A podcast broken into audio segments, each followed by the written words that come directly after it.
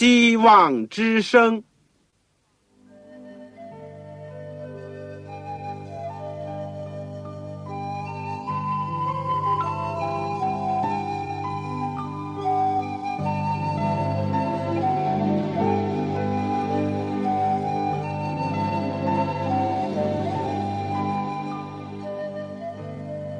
各位听众朋友，各位弟兄姐妹，欢迎您收听信徒培训这个节目。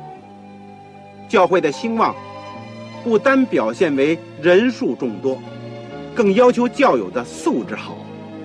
为了使教会真正达到人丁兴旺，有灵性健壮，希望之声特别为广大的信徒制作了信徒培训这个节目，满足主内同工同道的需要。信徒培训由黄牧师主讲，将有多种课程推出，欢迎弟兄姐妹们踊跃参加。下面我们就把节目时间交给黄牧师。各位亲爱的听众朋友，各位组内的同工同道，我是旺草，今天很高兴能够在空中和大家一起学习圣经。今天呢？我们是《基督生平与教训》的第二十一讲，讲到三边宝训的第三部分。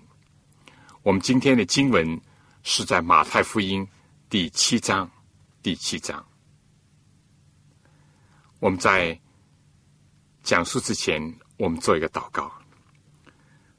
亲爱的天父，我们谢谢你，你在过去的时日。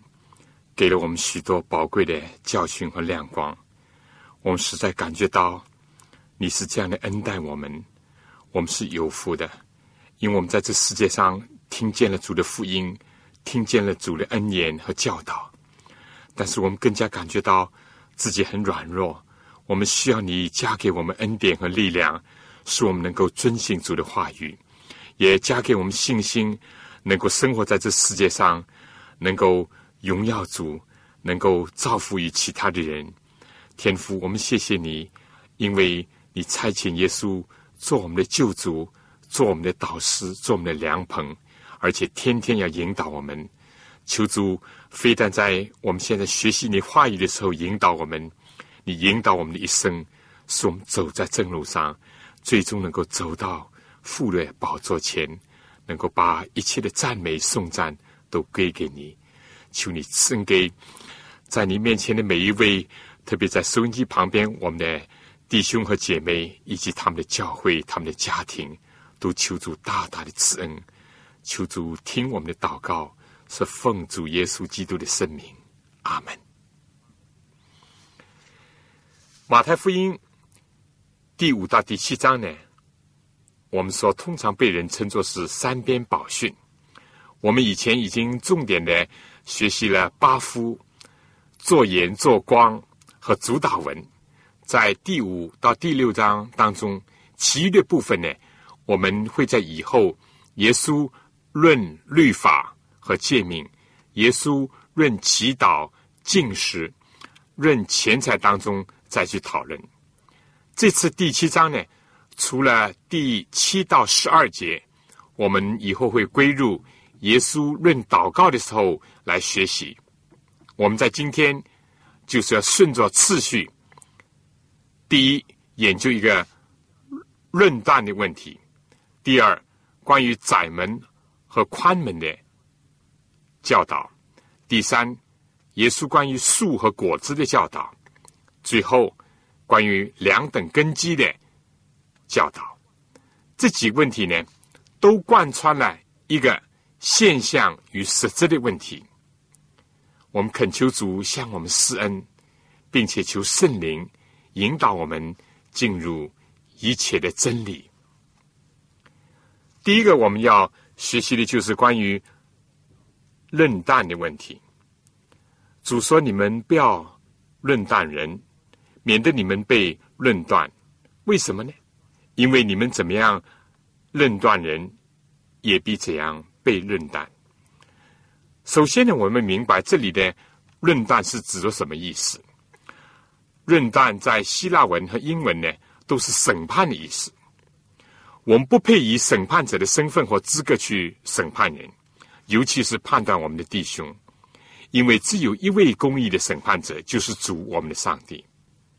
而且罗马书十四章十二到十三节说，我们都要站在上帝的台前。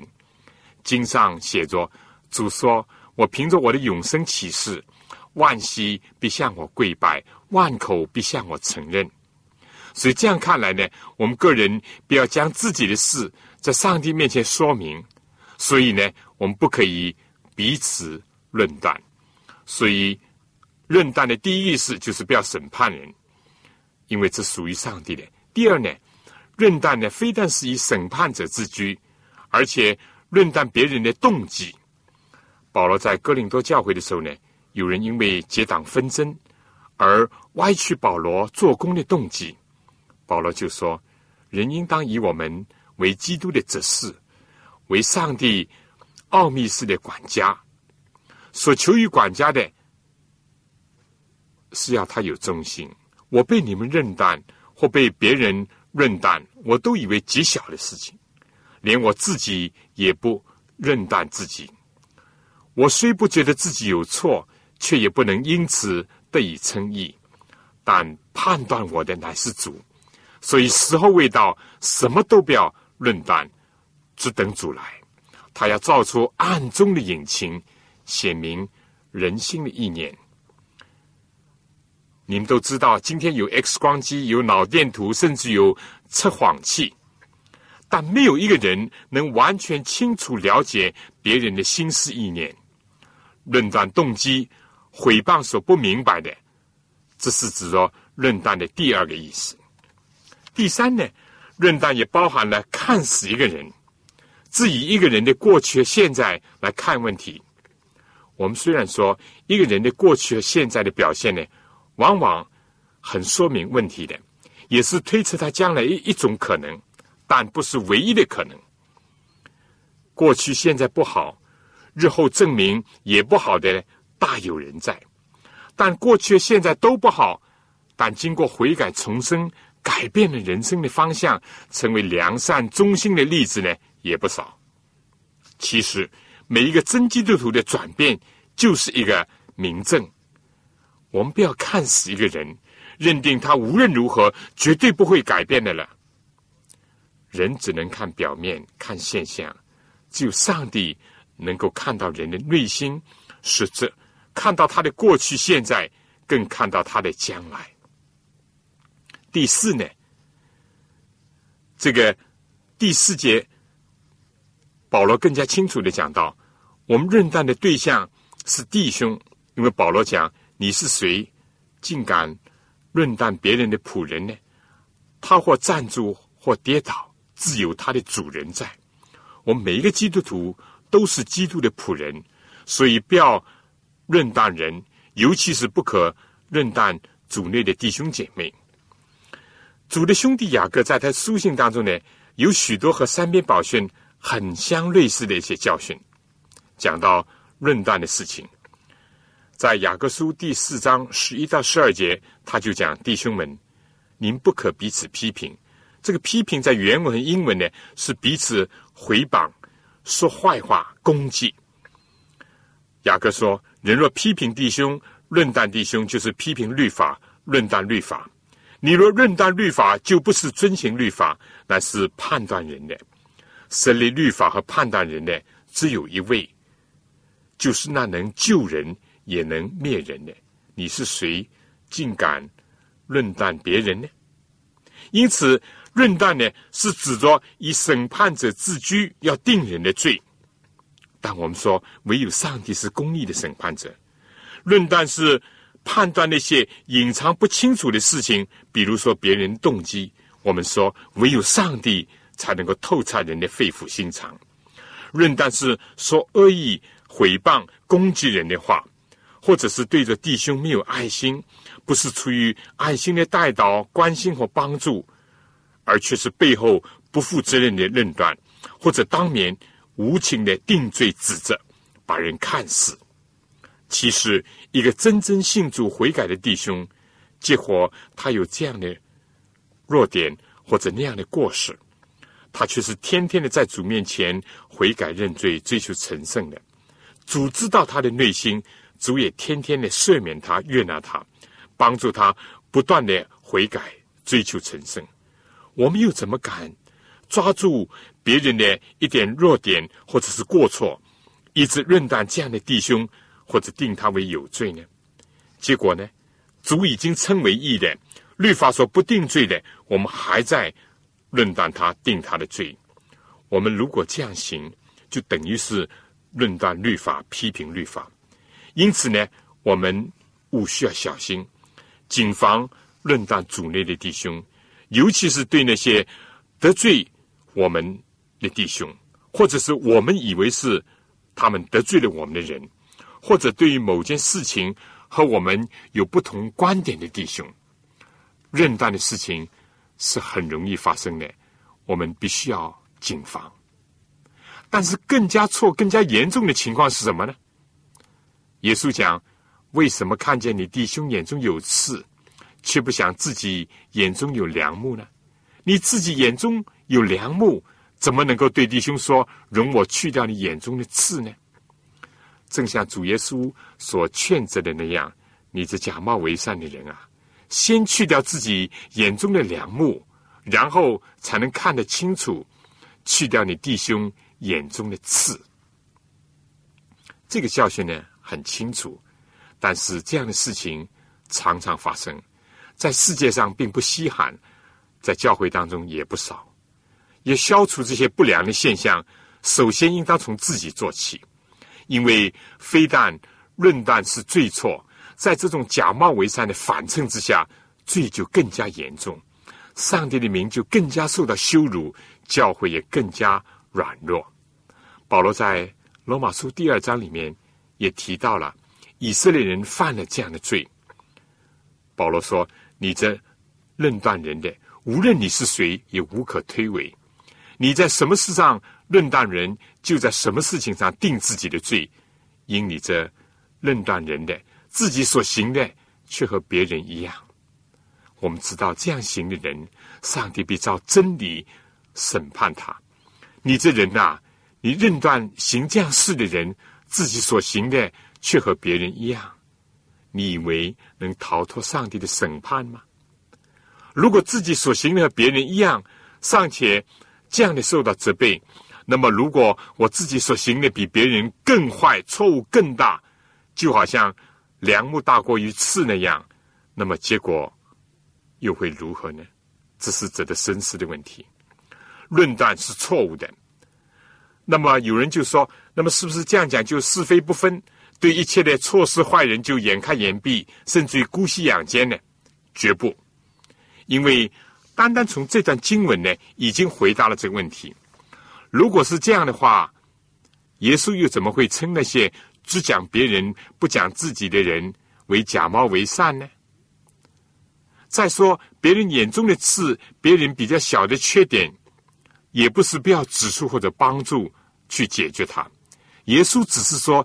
先除去自己的罪恶，再去去掉弟兄眼中的刺。不论良木或者是刺，在自己的眼睛或在别人眼睛都是不好的。不好的总应当设法解决或者改善。另外呢，接下去的一些经文就是说，不要把圣物给狗，也不要把你们的珍珠丢在猪前，恐怕它践踏了珍珠，转过来咬你们。这也表明了有些人的特征呢，好像猪和狗一样。这当然不是骂人，因为我们不能想象耶稣会这样做。主在这里是要我们提防这样的人，他们非但不愿意接受从天上来的信息，反而会转身毁谤，甚至攻击、陷害传福音真理的人。可以参考腓立比书第三章第二节。加拉太书第二章第四节，启示录二十二章第十五节，主曾经称西律王做狐狸，而且也揭露有些人是披着羊皮的狼，所以不可认断弟兄，不等于不能认识人、防备人，也不等于好坏不分、是非不分、真假不分，以至于使弟兄姐妹呢轻信受骗，使主的圣功呢遭到破坏。面对事实而不揣测动机，出于善意爱心帮助，而不是恶意的论断回谤。看到过去和现在，但不看死将来，不否定有改变的可能。就是说，不一棍子打死，尤其是要扪心自问，以身作则，这些都是重要的原则。那么，当说的自然应当说，当提醒的还是要提醒，当斥责的仍然需要责备。我们需要爱主所爱，恨主所恨。正像主对以弗所教会讲，主既责备他们。把起初的爱心离弃了，但是在启示录二章第四、第六节又这样讲。然而，你还有一件可取的事情，就是你恨恶尼哥拉一党人的行为，这也是我所恨恶的。爱之深，言之切。忠言固然逆耳，苦口良药呢，却利于病。爱上帝就必恨恶罪恶，容忍恶人。也是主所不喜悦的，但求主呢，勒住我们的论断人的舌头，并使我们凭着爱心去说诚实话，凡事讲进，连于元首基督，像主耶稣那样爱罪人，而且就在他斥责法利赛人的时候，仍然是满含着泪水。此外呢，要特别的效法主耶稣对待门徒。所留给我们的榜样，主虽然看到他的门徒身上有不同的或者相似的弱点，特别是在跟从主三年以后，在主受难的前夕，还在争论谁伟大，使主感到很难过。但主更加看到他们除了犹大以外，都是真诚信而悔改归向主的，也都是深切的爱主而撇下一切所有来跟从主的。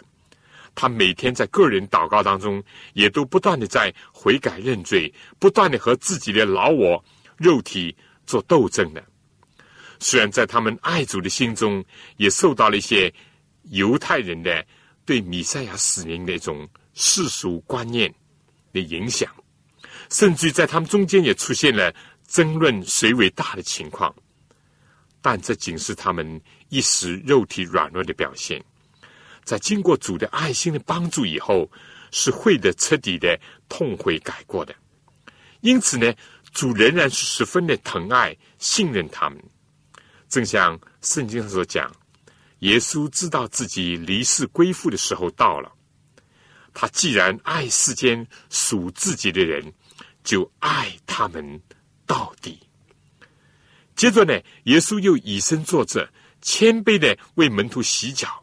为了要洗去他们心中的骄傲、嫉妒和纷争，果然，他们除了犹大以外，每一个人都在心中痛悔自责。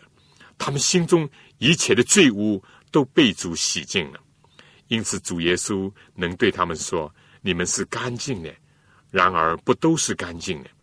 耶稣原来知道要卖他的是谁，所以说你们不都是干净的。第二段呢，我们来讲讲关于窄门跟这个宽门的意思。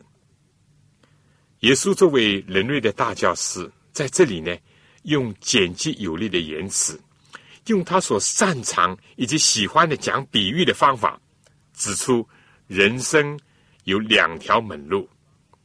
像中国的北方，尤其是古代的北方呢，这个城楼那样，以色列也有不少的山城。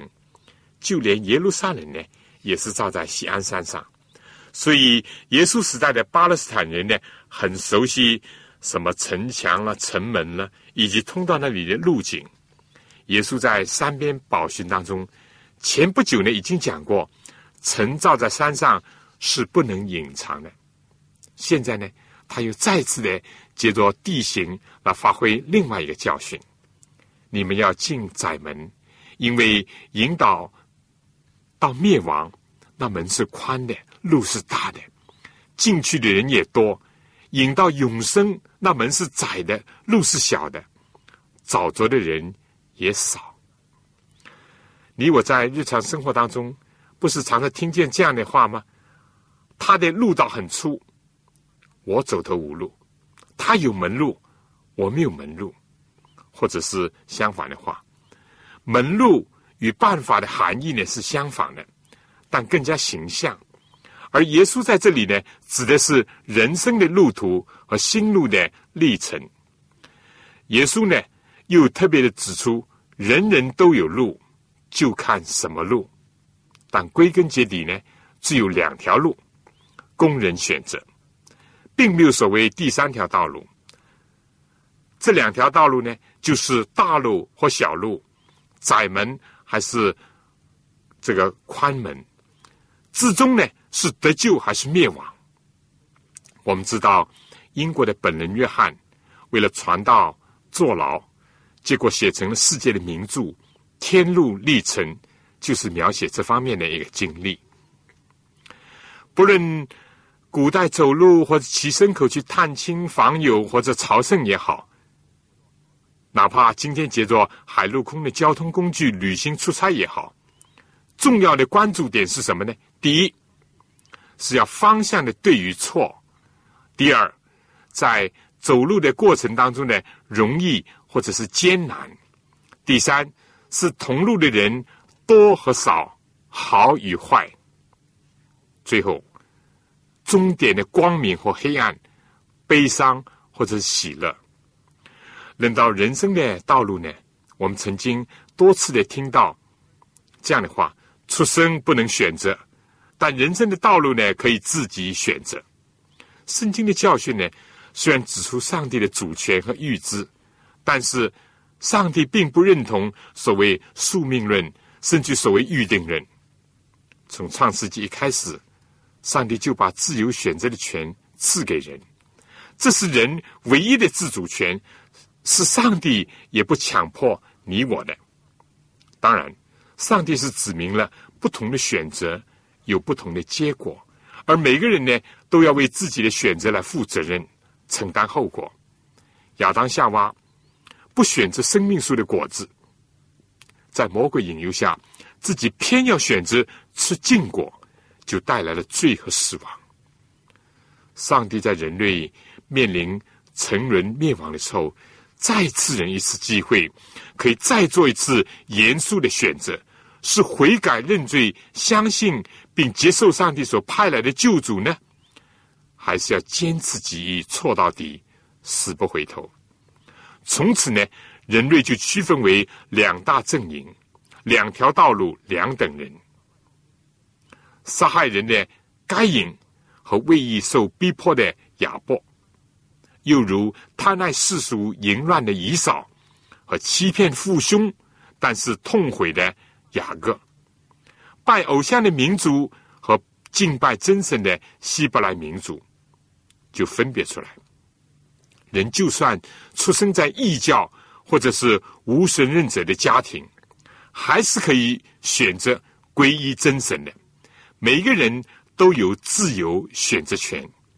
几乎有的时候身不由己，但人内心的自由选择权，没有人能剥夺。耶稣指出，有一条似乎是阳关大道，进门很宽，走在其上的人也很多，但结果是灭亡。另一条呢，看来是羊肠小道，入口处很窄，不要说是走在路上人很少，就连找着的也不多，但终点呢，却是引导到永生去的。一条通向天国，一条直往地狱。到底走那条路呢，就由个人选择了。大路呢，似乎比较吸引人；向下的路呢，又容易。何况呢，行路人又多，不会觉得孤单。而小路呢，当然难行。向上攀登呢，更费力。同路的人又少，但是行程的终点呢，却截然的两样。圣经的箴言书呢，谈论到两条道路的篇幅是很多的。圣经说。箴言十四章十二节，有一条路，人以为正，至终却成为死亡之路。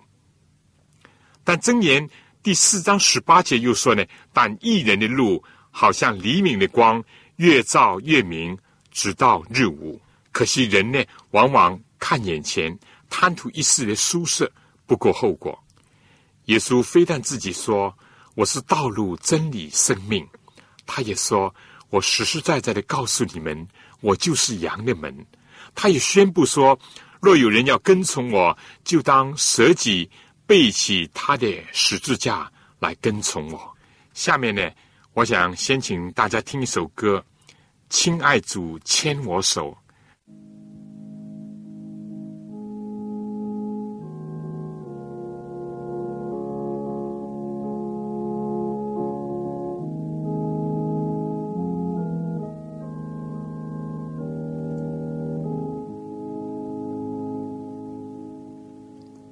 亲爱主，牵我手，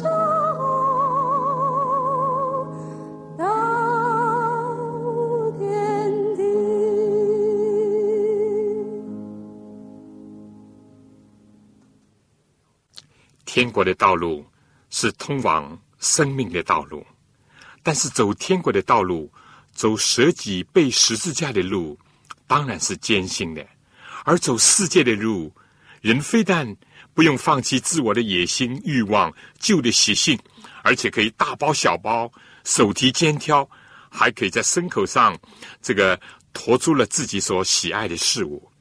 以今天来说呢，就是开了卡车，那关卡也过得去，而且一路上呢，又有不少人。但基督徒的人生的道路，尤其是心路的历程呢，需要努力。他们要对付罪，要制服一切旧的习性。通过耶稣这道窄门的时候，许多过去所依恋的事物，比如犬马声色就不用讲了，所有一切阻碍人往天国行程的东西都得放弃。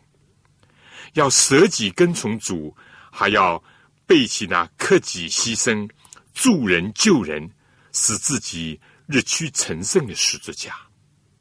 所以就不难理解，为什么世界上许多人不愿意跟从耶稣基督，甚至有不少的人做了一个时间基督徒，走了一段天国的小路，往后呢还是离开了。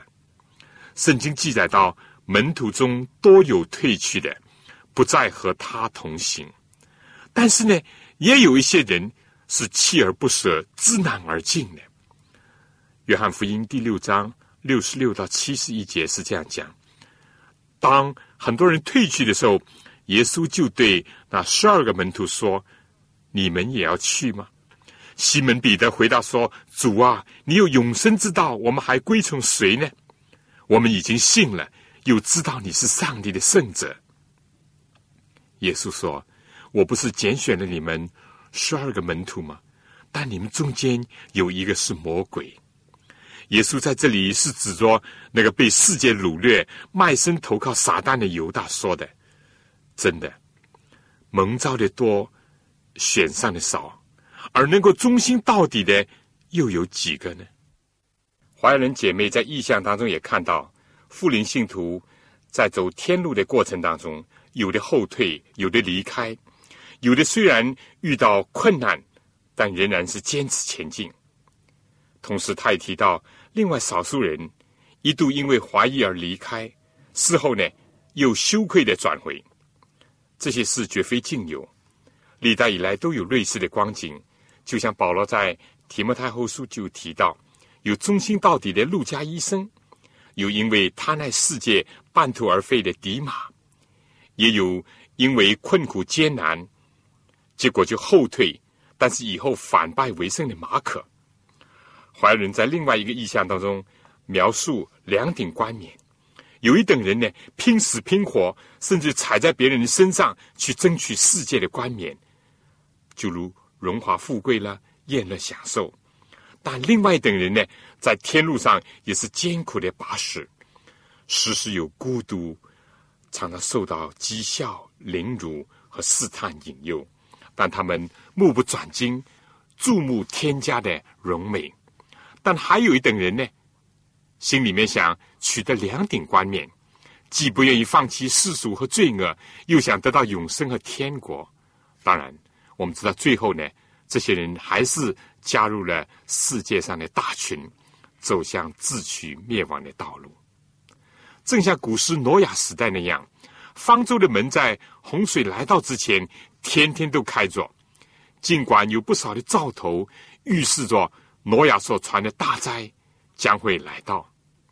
但是呢，他们仍然不信挪亚所传的，非但是警告不相信，就连福音也拒绝接受，不愿意进入方舟来避灾免祸，得享平安。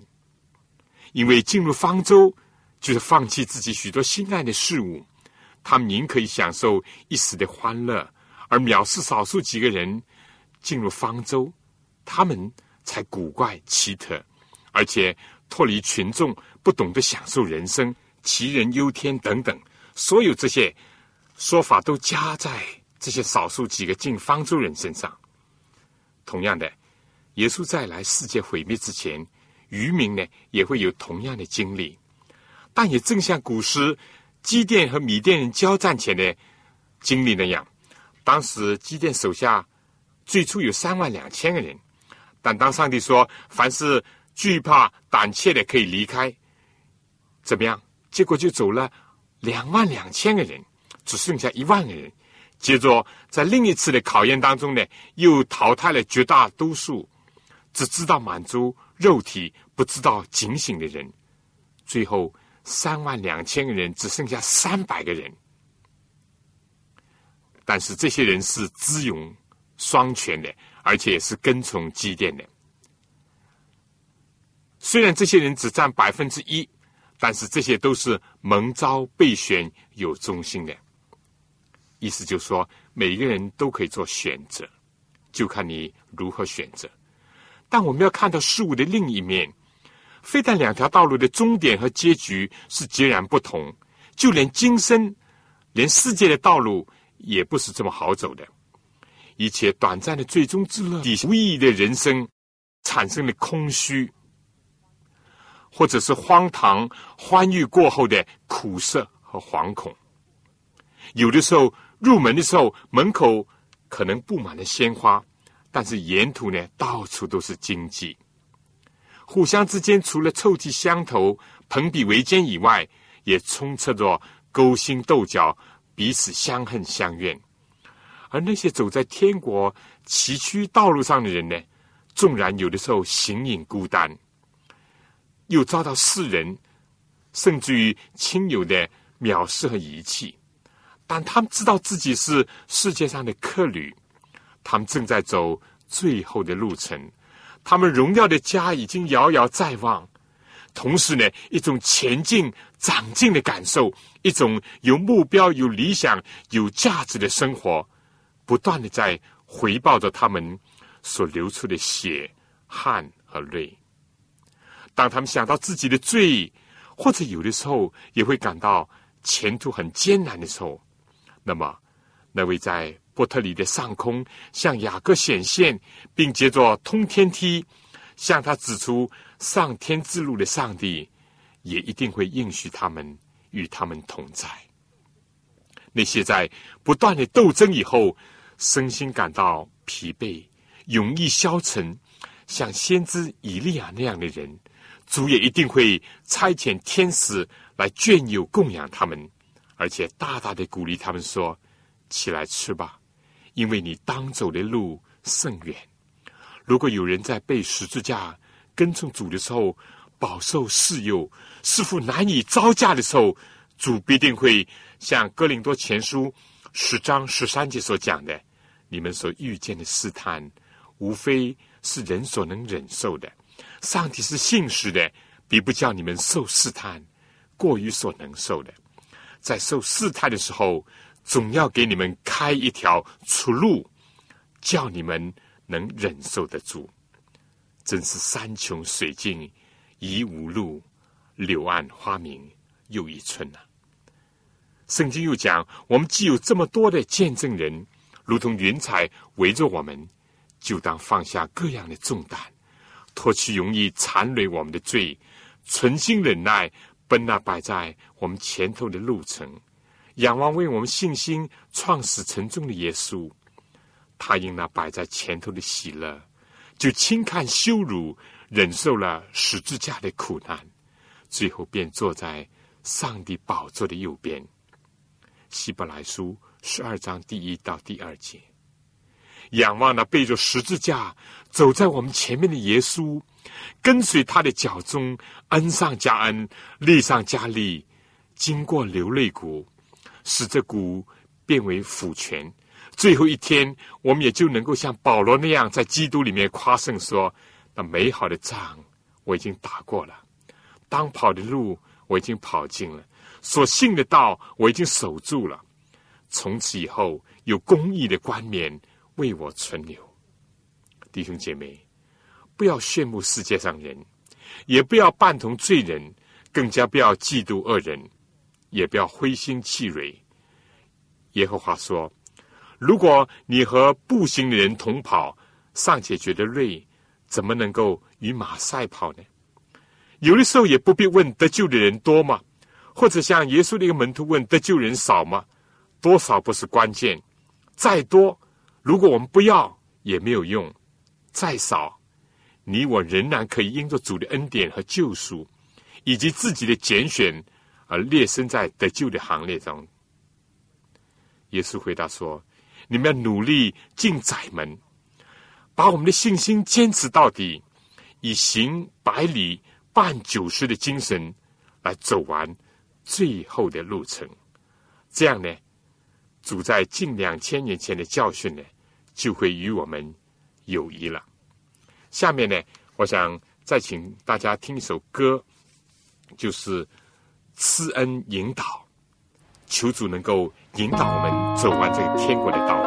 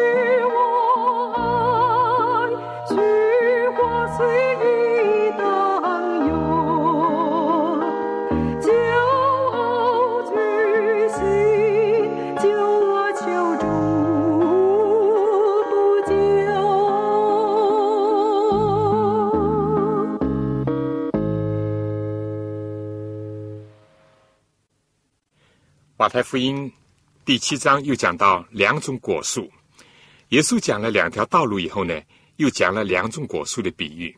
树呢，在圣经当中常常是预表着人生。诗篇第一篇是很典型的一篇。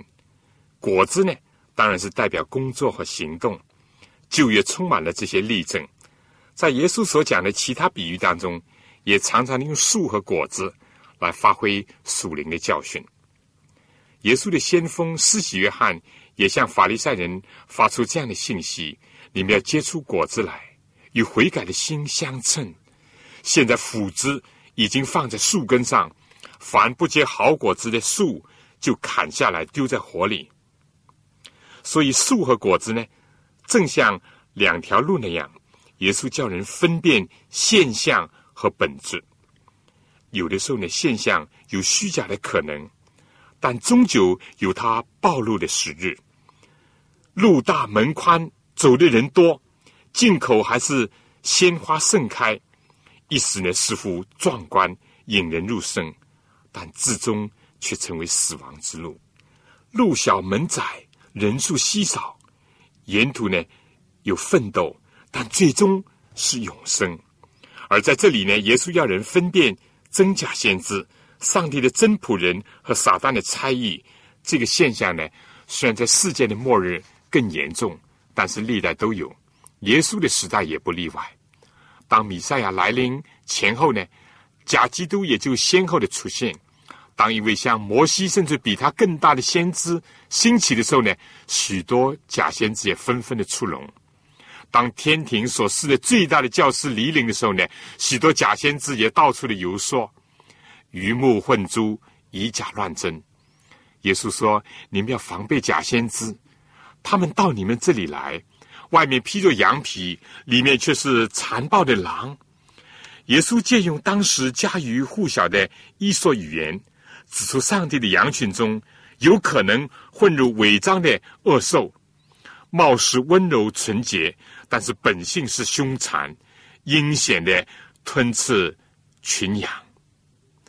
怎么来分辨真假先知呢？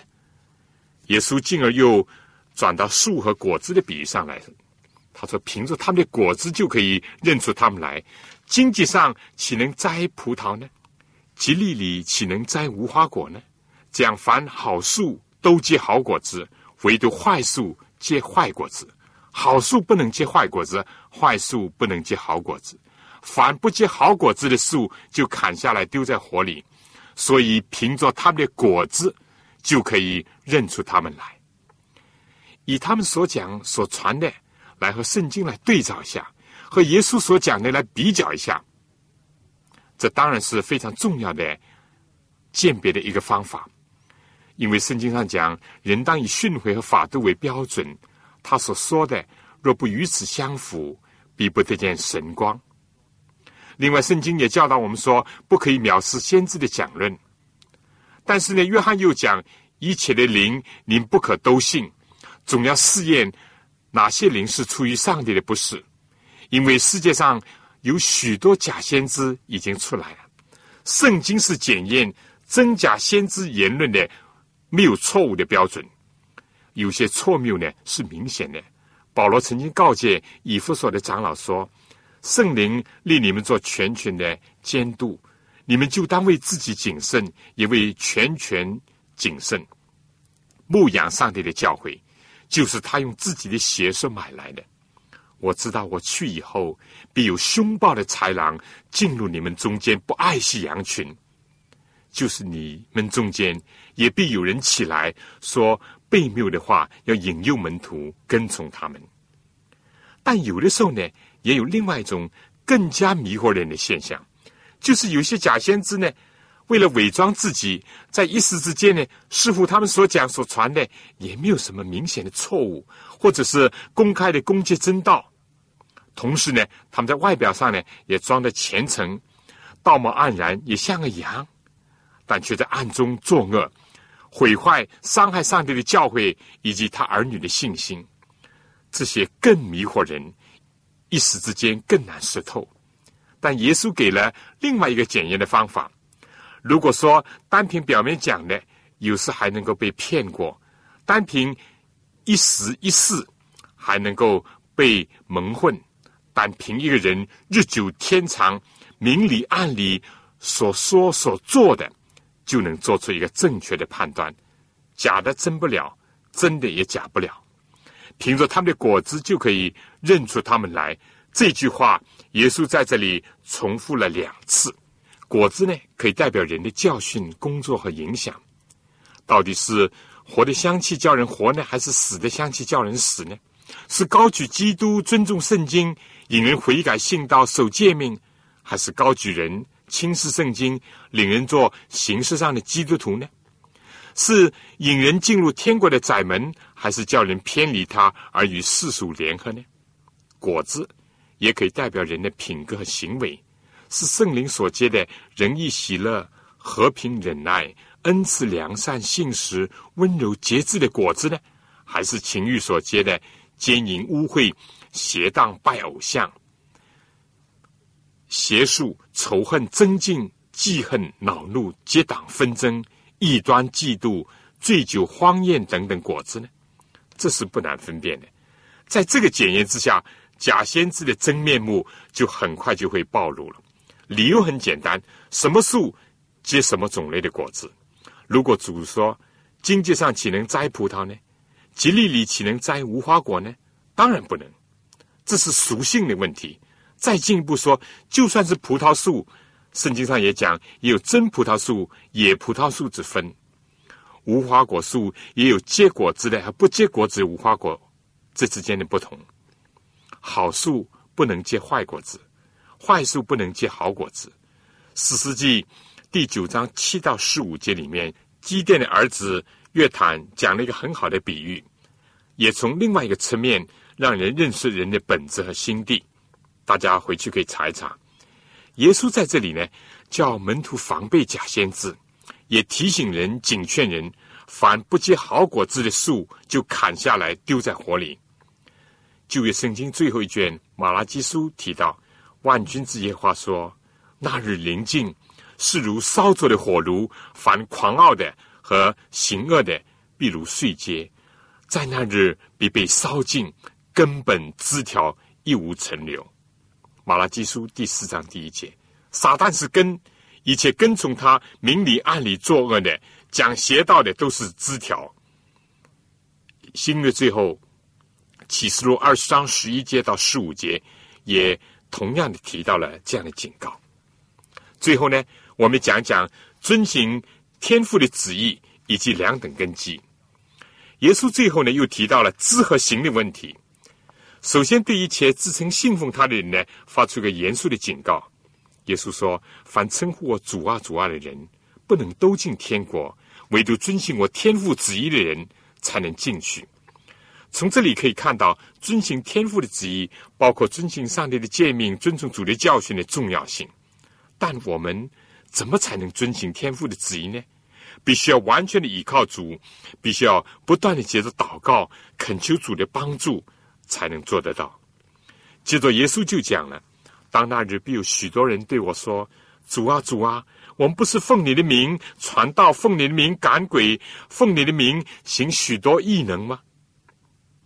我就明明的告诉他们说：‘我从来不认识你们，你们这些作恶的人，离开我去吧。’上面提到奉主的名传道，要看是不是真的。”奉主的名，并且要看传的是什么道，是圣经的真道，还是把人的道理当作真道教训人？另外呢，还要鉴别传道的动机是否纯正，是出于结党、嫉妒、纷争，正像保罗在腓立比书第一章十七节所讲的，还是像哥林多后书第二章十七节讲到的，有些人是为利，为了利益而混乱。上帝的道，或者是像犹大书第十一章所讲的，为了贪财，像假先知巴兰那样往错谬的道上直奔；还有上面所提到的赶鬼行异能，究竟是出于什么灵？是否像圣经所预言的，是照着撒旦的运动行各样的异能神迹和一切虚假的奇事吗？不管这些人怎么口中称呼主啊主啊。或者也传道并行许多的神迹奇事，但至少有两点是很清楚的。第一，耶稣这里说他不认他们为他的仆人，相反的称他们是作恶的人。第二，他们是根本没有重生的人，因为耶稣说他从来不认识他们，并且吩咐他们离开他去吧。最后，耶稣也用了两等根基的比喻呢，来总结他的三边宝训。耶稣讲了这么多重要的话。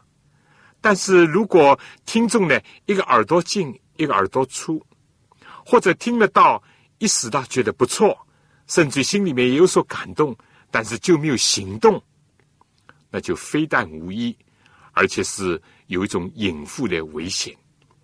因此呢，重要的不单单是听，而是行。不听到固然得不着主的恩典的拯救，但听而不行呢？仍然得不到主恩的拯救，甚至比没有机会听到人更不好。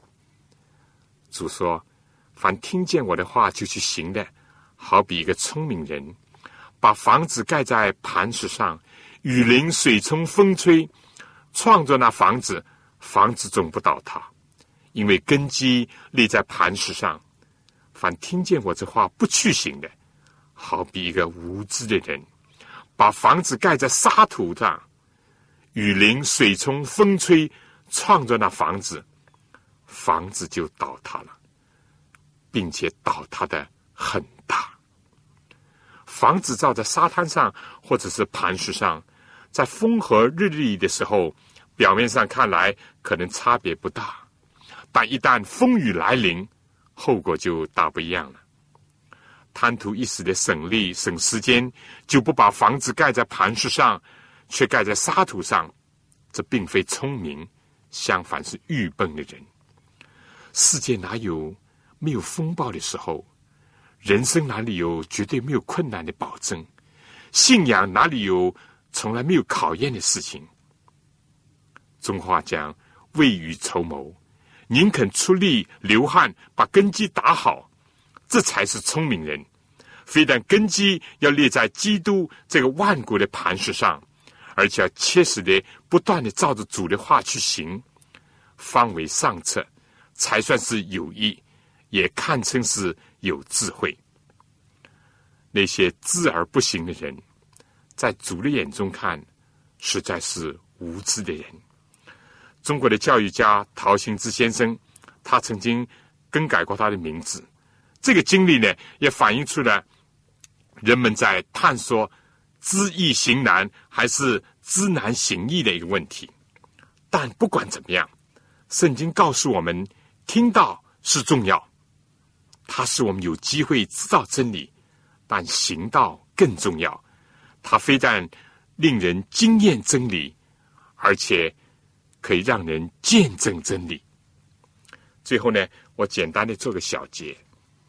在今天我们这课当中呢，讲到了论断的问题，以及两条道路、两种果树、两等根基这四个问题。其中的教训呢，着重是叫人不要看表面现象，要看内心的实质；叫人不单单要看眼前，要看将来；叫人不单单要听和信，而且要实行。叫人不单单要听别人所言，要观其所行，好分辨真假好歹；而在论断人及帮助人，在走大路或者是进窄门，成为好树结好果子，或者是坏树结坏果子，造房屋在磐石上或在沙滩上，每一个人，你我都可以选择，而每一个人。也必须要选取其一。在耶稣的宗教当中，在最后的得救与否，人是没有中立的，也没有所谓第三条道路或者是中间立场，没有所谓不好也不坏，不笨也不聪明。但关键的就是看人怎么样去对待耶稣和他的话，是表里一致、性行相称，还是图具？外貌形式言行不符，马太福音第七章二十八到二十九节记载到，耶稣讲完了这些话，众人都稀奇他的教训，因为他教训他们，正像有权柄的人，不像他们的文士。但愿人不要像撒都该人那样犯错误，因为不明白圣经，也不晓得上帝的大能。但愿我们都能够来到主的面前受教，并且感到他话语的全能，让上帝、耶稣基督以及他的话语来改变我们的内心，来再造我们的人生。各位亲爱的弟兄姐妹，各位听众朋友，我们今天这一课就是讲三边宝训的第七章，讲到了四个问题，我不再重复了。但是下面呢有几个讨论的问题，希望大家能够思考一下。第一，在论断的问题上，还有什么困扰你的地方？在论断的问题上，还有什么困扰你的地方？第二，你在行大路或者走小道当中有什么见证和体会？你在行大路或者是行小道当中有什么见证和体会？第三，在分辨真假先知、真假传道人的重要性到底在哪里？尤其在这个末世的时候，它的重要性在哪里？